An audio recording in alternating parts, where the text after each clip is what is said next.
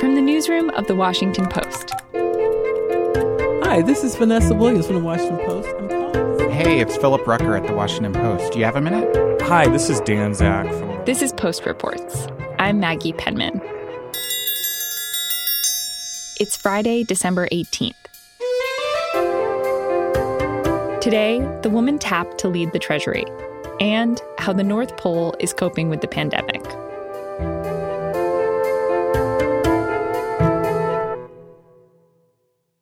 Today, I have the pleasure of announcing key nominations and appointments for the critical economic positions in the administration.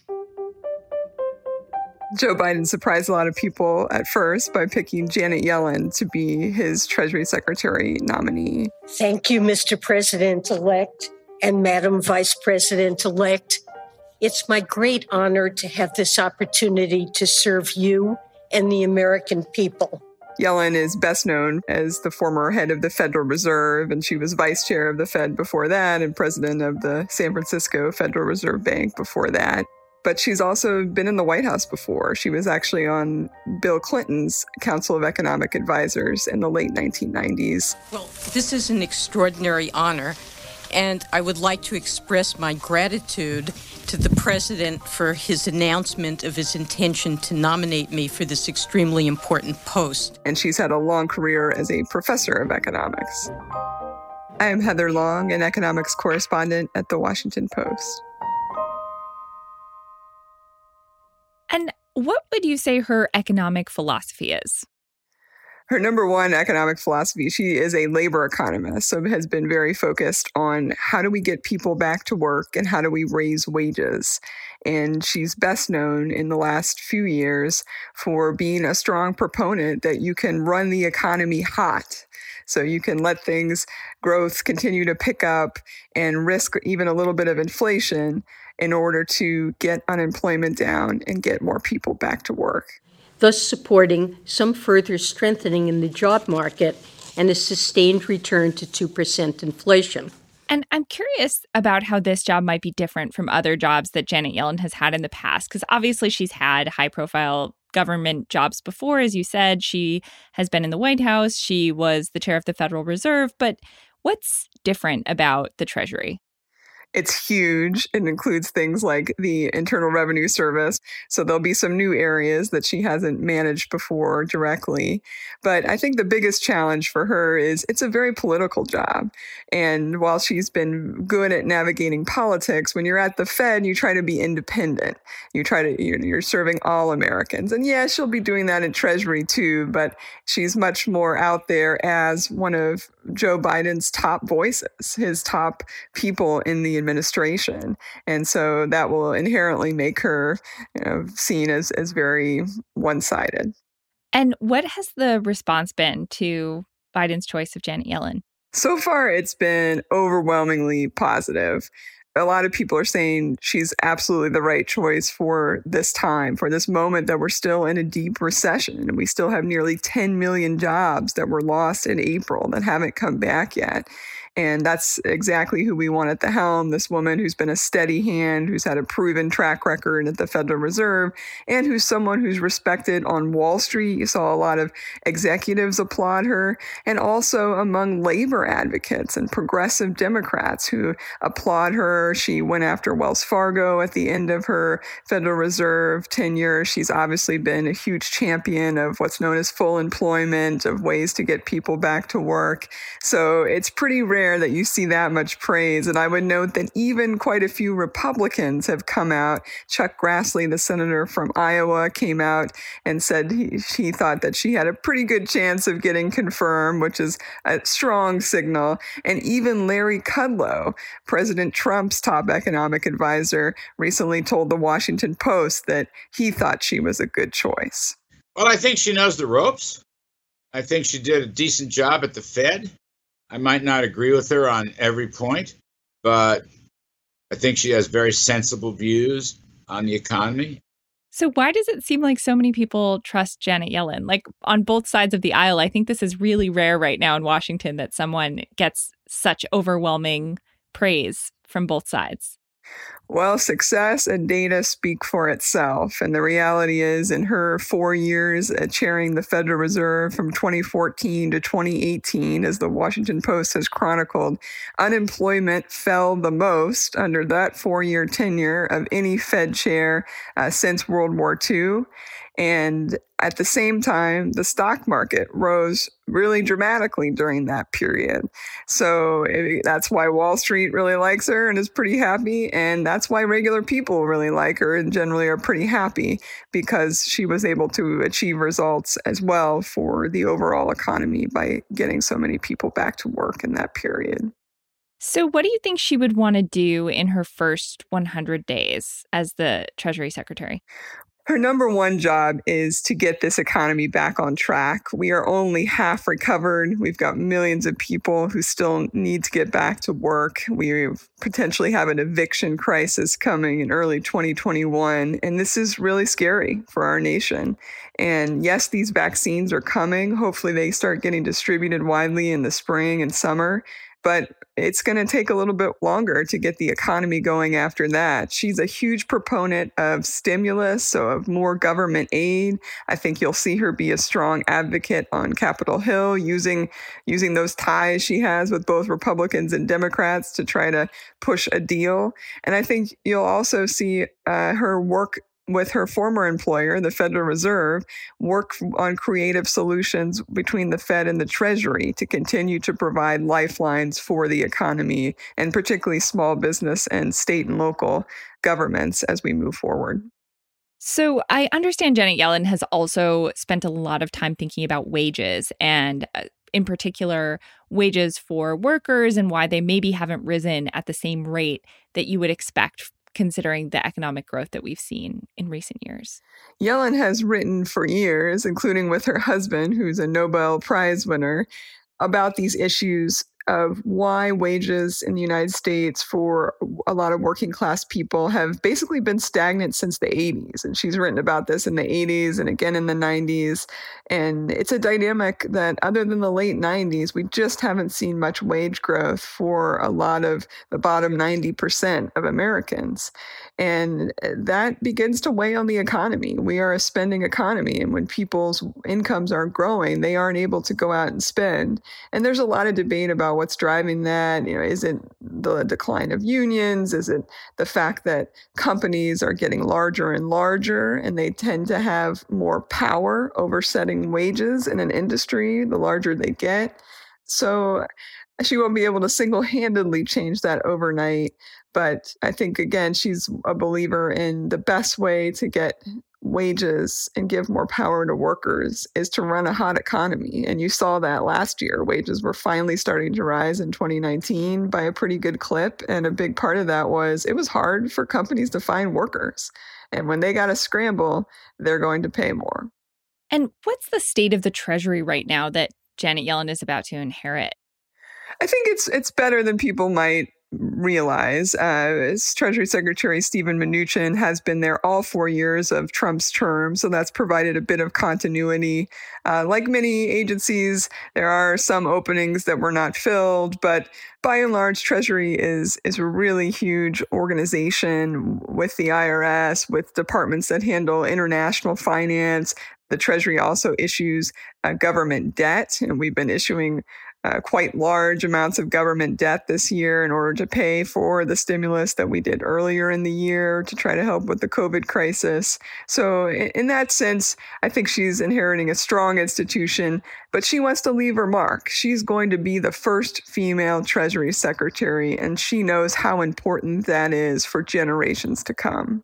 And how do you think she will leave that mark? I'm just curious. Like, obviously, she hasn't taken this position yet. She hasn't even been confirmed yet. But how do you think her legacy could play out as the first female Secretary of the Treasury? I think it has the potential to be huge.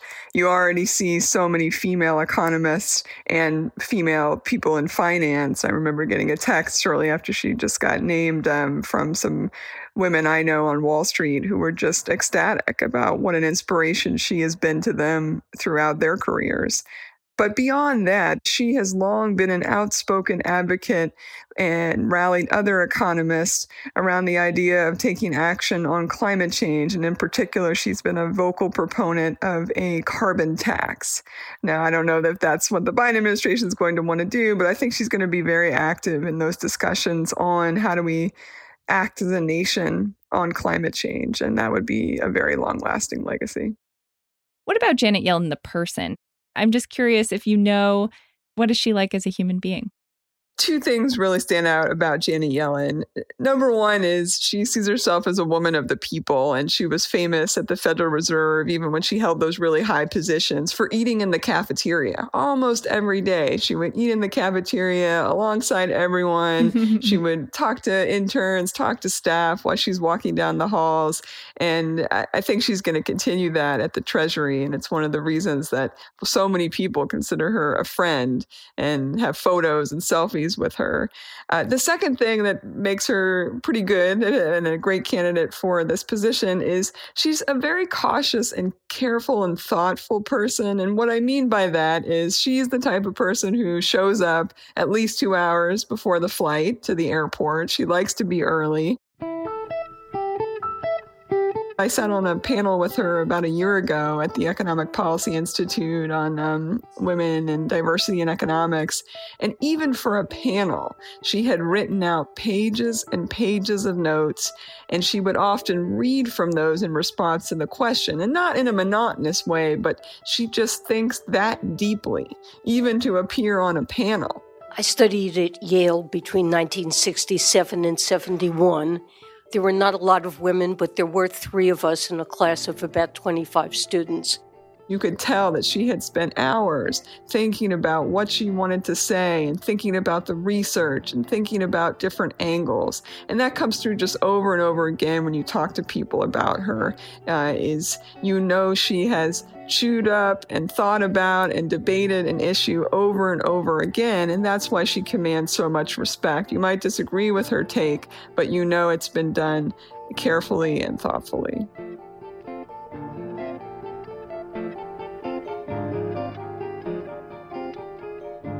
Heather Long is an economics correspondent for The Post.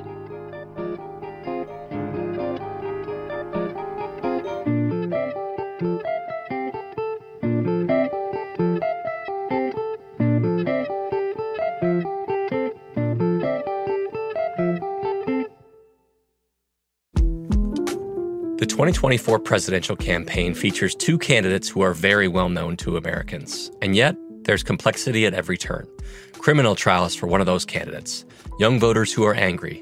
The Campaign Moment podcast from the Washington Post gives you what matters. I'm Aaron Blake, and I'm covering my 10th election cycle. My colleagues and I have insights that you won't find anywhere else. So follow the Campaign Moment right now, wherever you're listening. And now, one more thing about how no one can escape the pandemic this holiday season not even St. Nick himself. The pandemic has forced us to rethink a lot of holiday traditions, and that includes visits with Santa. I'm Abha Bhattarai, and I'm the national retail reporter at The Post. A lot of companies like Macy's are canceling Santa visits altogether and are doing them virtually instead. But even so, many retailers are forging ahead with extra precautions for Santa. My name is Mark Brenneman. Uh, I'm the owner of Santa Claus and Company. We're a um, full service entertainment company in uh, Phoenix, Arizona. You can't sit on Santa's lap. You can't sit next to Santa. Uh, we're having to keep people socially distant about five feet away from Santa for the pictures. Some malls have Santa confined to an acrylic snow globe so that he's distant uh, and protected from the children. Others have created extra long sleighs or have sort of put together face shields that connect to Santa's red hat so that he's protected a little bit more than he would be with just a mask. And we're seeing a lot more retailers, stores, malls requiring temperature checks, masks for everybody. A lot of them require reservations now so that there's no waiting around in line. You just come in, quickly get your photo with Santa, and leave. We have a bench set in front of Santa's uh, throne, and uh, Santa sit back and he's, he's elevated above them. We take the pictures there, and then they turn around and talk to Santa, and then they, they go ahead and exit to see their pictures after that. Santas themselves are extremely nervous. Since most of the Santas are in that age range, uh, 65, 70 plus, uh, they, a lot of the Santas have chosen not to to work this year. Many of the companies I talked to said that at least half of their Santas were sitting out the season completely this year or only doing virtual visits because they tend to be older men in their 70s and 80s who have pre existing conditions and are at high risk of COVID complications. So they're very, very wary of being out there right now, being so exposed.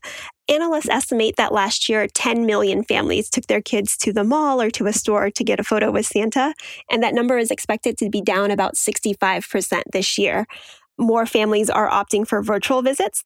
And families are also booking more home visits. They don't want to go to a crowded mall, so they're asking Santa to come to them, to come and read a storybook to their kids or sing a song from a distance. People are looking for, for something something that says life is going to continue. It's going to get back to being normal. I sat in a carriage and just waved at people as they drove through the Phoenix Zoo lights. And when they came around the corner and they saw me, you just see smiles on their faces. There's so many people driving around and walking around, and there's frowns and they're sad because of the, you know, isolation. But when they see Santa, it just kind of brings a heartwarming glow to them, you know, and it's nice to be able to bring that that happiness to them. Mark Brenman has been a Santa performer for nearly five decades. Abha Bhattarai is the retail reporter for The Post.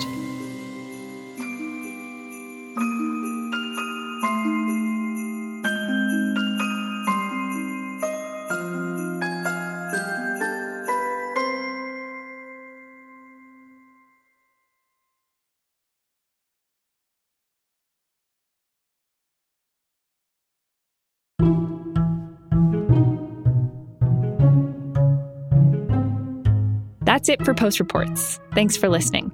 I'm Maggie Penman, the show's executive producer. Our senior producer is Reena Flores. Our editors are Alexis Diao and Ted Muldoon, who also composed our theme music. Our producers are Linah Mohammad and Jordan Marie Smith. Rennie Svirnovskiy is our associate producer. The post director of audio is Jess Stahl. Martine Powers will be back on Monday with more stories from the Washington Post.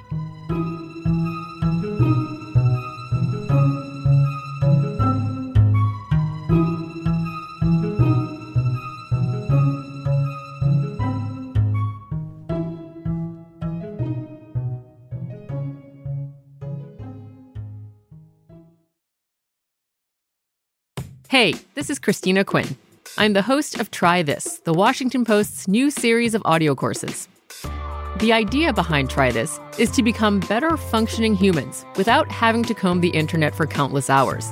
In our first course, we learned how to sleep better. Now, we're going to learn how to make our friendships stronger. I'll offer expert tips that are doable, and I'll keep it short.